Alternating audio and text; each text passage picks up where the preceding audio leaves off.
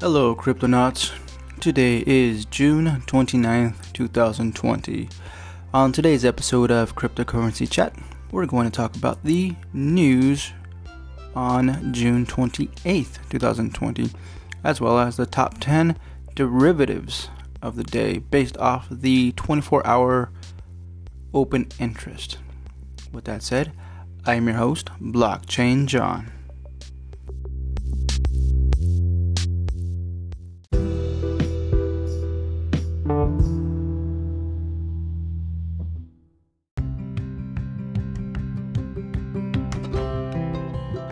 Alright, Cryptonauts, before we get started with the top 10, I want to remind you that there is a Discord channel available in which I will leave a link in the description below. As well as if you are interested in collaborating on my podcast, you can reach out to me through the Discord app or through the Anchor app. With that said, let's go ahead and get started with the top 10 derivatives. Starting off with BitMEX with a 24 hour open interest of $1 billion. In second place, we have OKEx futures with $972 million. And in third place, we have Huobi futures with $710 million. And in fourth place, we have Binance futures with $551 million. And in fifth place, we have FTX derivatives with $431 million. And in sixth place, we have Bybit with $311 million. And in seventh place, we have Deribit with $211 million. And in eighth place, we have BitZ Futures with $143 million. And in ninth place, we have Bitforex Futures with $131 million. And in 10th place, we have BTSE Futures with $46 million. All right, Cryptonauts, that is your top 10 of the day, top 10 derivatives of the day. Our overall total market cap is at 263 billion dollars, up by 0.2%. So that is your top 10 derivatives of the day. Let's go ahead and get started with your crypto news of the day.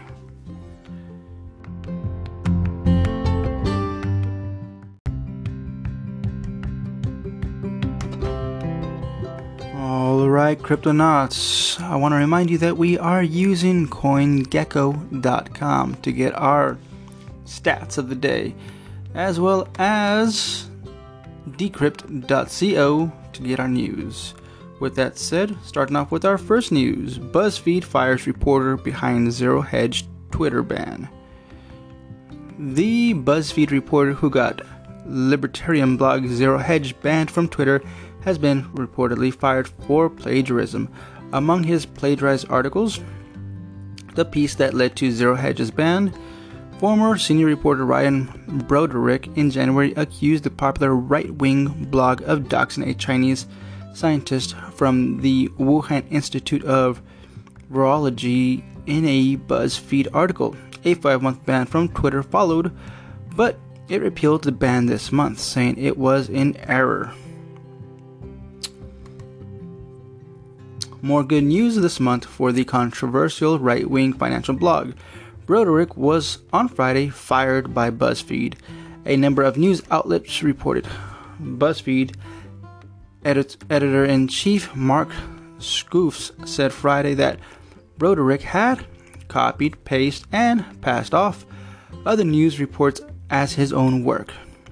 The article that accused Zero Hedge of doxing the scientist now contains a note saying it had been edited to more clearly attribute phrasing from work, published by news outlet CBC.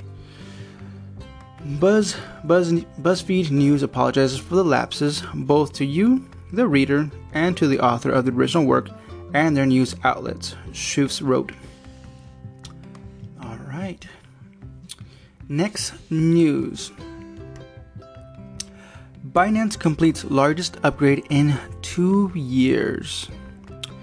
Malta based cryptocurrency exchange Binance is now backed up and running after completing what is what it claims is its largest upgrade yet a complete overhaul of its matching engine. Earlier this week, Binance announced that it would be upgrading its spot trading platform on June 28th. The upgrade was initially slated to take two hours, during which a wide range of platform features, including deposits, withdrawals, spot trading, and P2P trading, would be rendered unavailable. The upgrade ended up taking longer than initially projected, but finished successfully this morning biggest upgrade ever. Since launching in 2017, Binance has undergone a wide range of system upgrades, many of which were simple performance improvement, while others were more noticeable changes. A year ago, Binance first rolled out futures products and margin trading to its user- users, as well as lending products and cryptocurrency staking fe- features shortly after. The exchange also launched options on its future trading platform back in April. Though these can be considered major updates, Binance CEO Changpeng Zhao claims today today's upgrade is its largest yet. The new upgrade includes a completely overhauled matching engine written in a new programming language, which the entrepreneur notes took two years to develop, according to Binance. Despite this, details on exactly what was changed and how it will affect the future of the exchange remain scant. Nonetheless, Zhao, who also goes by CZ, claims the new upgrade helps to ready the platform for the quote next wave, whatever that is. Primed for growth. Binance initially launched with arguably the fastest matching engine in the business, which was capable of sustaining around 1.4 million orders a second. However, Binance also saw a dramatic increase in both active users and the number of markets in the last three years. While high frequency and algorithmic trading uh, strategies have become more commonplace as of late, this, in combination with wild fluctuations in trading volume, has led to situations where the exchange has struggled with over- overload, causing a slew of issues for users during critical market periods. Binance hasn't yet posted exact figures on the performance improvements of the new update offers, but CZ said on Twitter that the new updates probably offer a 10x performance improvement over the old matching engine, while stating that the exchange could theoretically handle 100x more volume, but could bottleneck but could be bottlenecked by other systems. Customers can now resume deposits, cancel orders, and trade using the spot platform, but it will take some time before it's clear whether the upgrade has solved Binance's growing pains once and for all. Well, it's a good thing that they're doing something. It's better to do something than to do nothing, so I give them credit for that. Next news ransom hacker target Nick Minaj, Mariah Carey, and LeBron James. Hacking group REvil has struck again, this time threatening to auction sensitive data about LeBron James, Nicki Minaj, and Mariah Carey. Did I did the title say Nick? Hold on a second, let me go back up here. It did say Nick. That is so funny. Okay, so the title says Ransom hackers target Nick Minaj, Mariah Carey, and LeBron James. But I should have put two and two together. That is Nicki Minaj. I said Nick. It says Nick. Why would somebody write that? Oh, jeez. Um, where we at? Let's do it again. Okay, here we go. Hacking group REvil has struck again, this time threatening to auction sensitive data about LeBron James, Nicki Minaj, and Mariah Carey. Their ransomware group, which last month threatened to auction data about Madonna, said that said this auction will start July 1st. Private documents about the basketball player and two singers will start at a price of 600 $1,000. Variety report. REvil also reported reportedly said it would auction data from Bad Boy Records, MTV, and Universal. The auction for Bad Boy Records opens at $750,000. The auction for MTV and Universal starts at $1 million. And all the funds must be paid in the privacy coin Monero. According to the story by Variety, the hacking group said in a press release that it had obtained files containing contracts, agreements, NDA, confidential information, court conflicts, and internal correspondence with the firm. Show business is not concerts and love of fans only.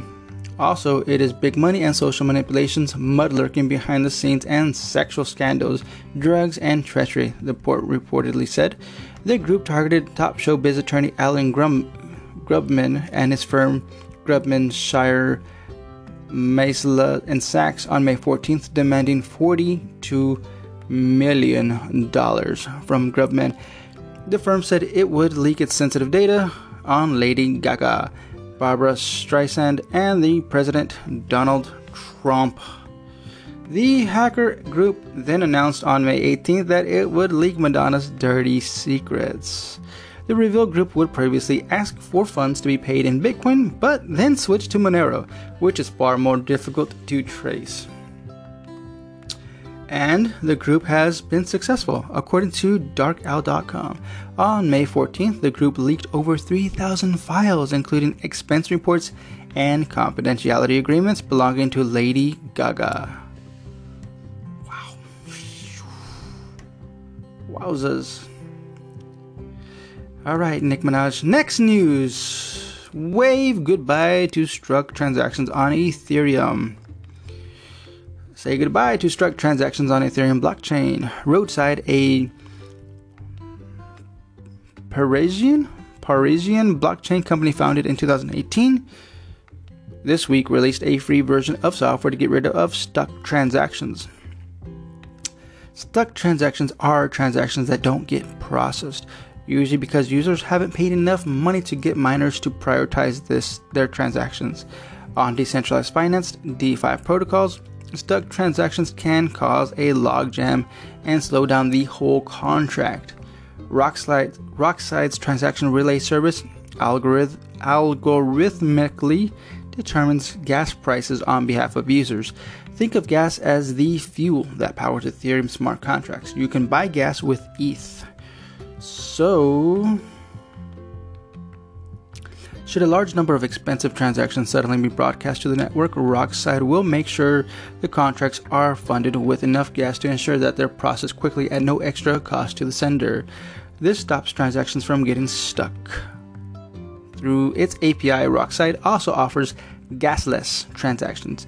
They use gas provided by the developer of the DeFi proto- uh, protocol that covers users' gas fees for simple interactions with the blockchain.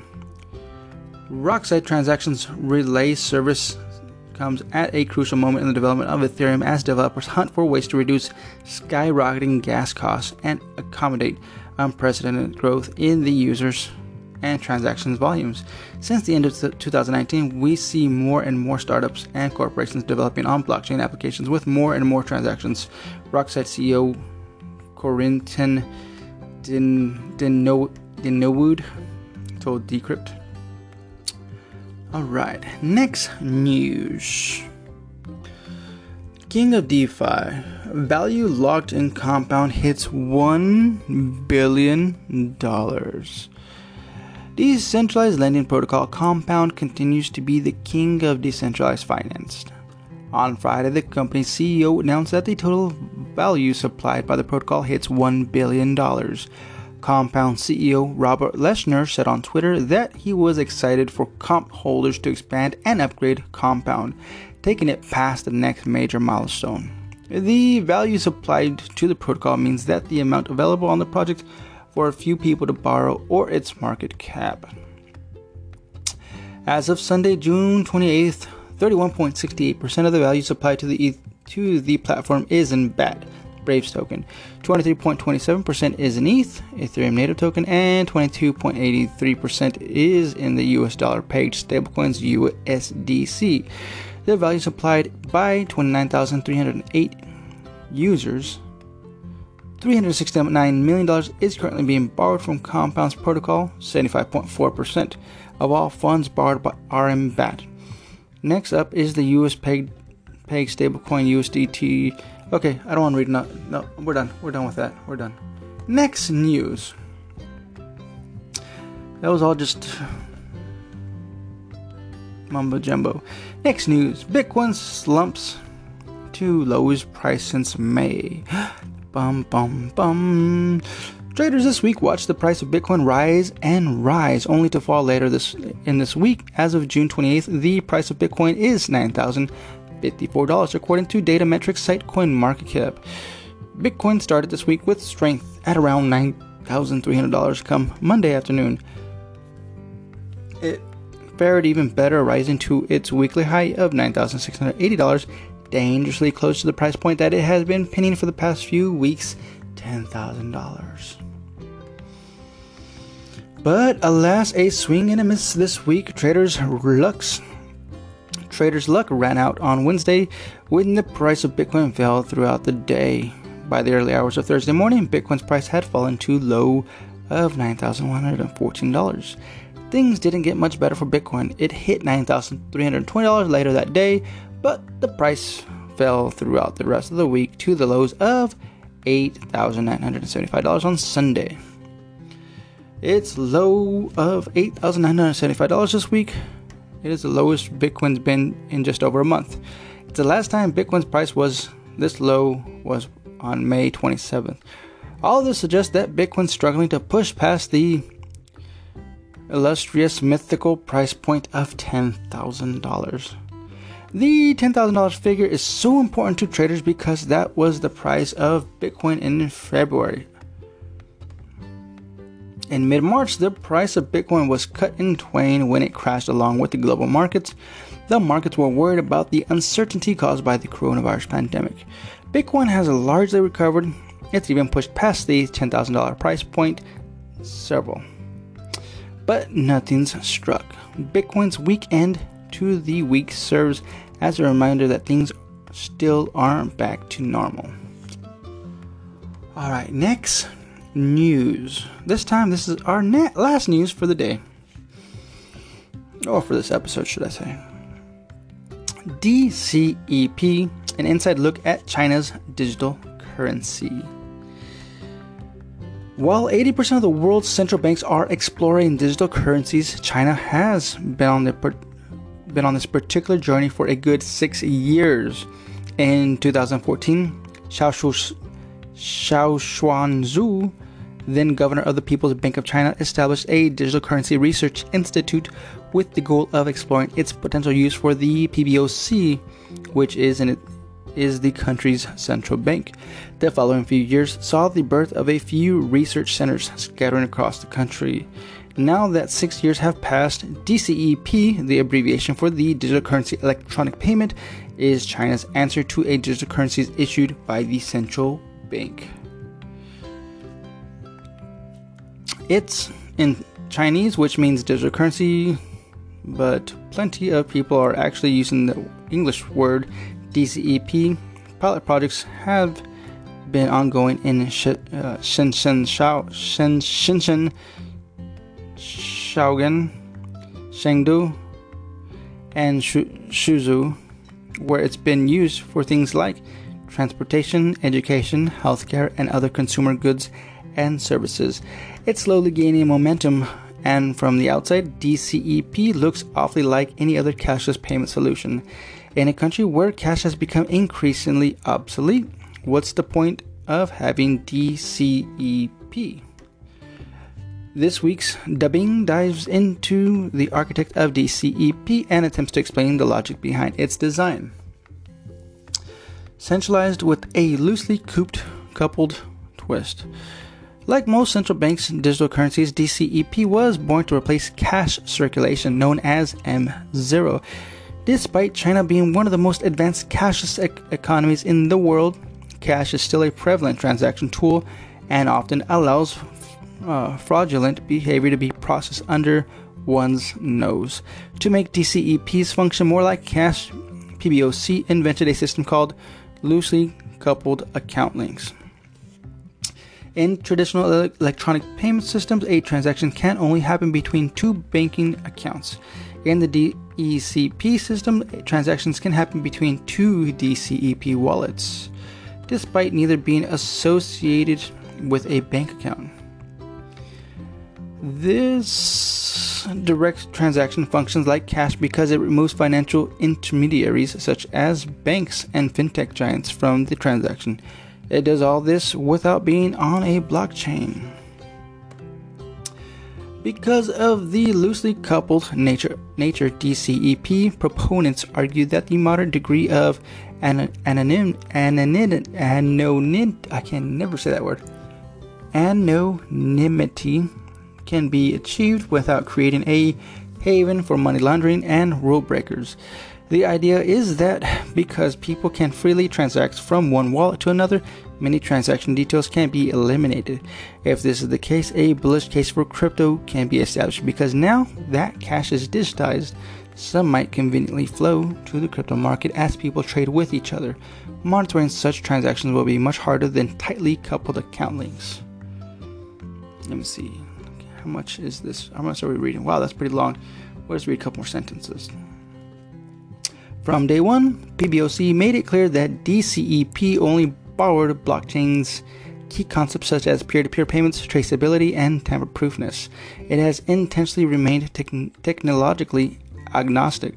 No blockchain, for instance, because having a fixed architecture would only limit potential business cases in the future. Still, from a high level DCEP follows what is officially described as a one coin, two address, th- three centers structure.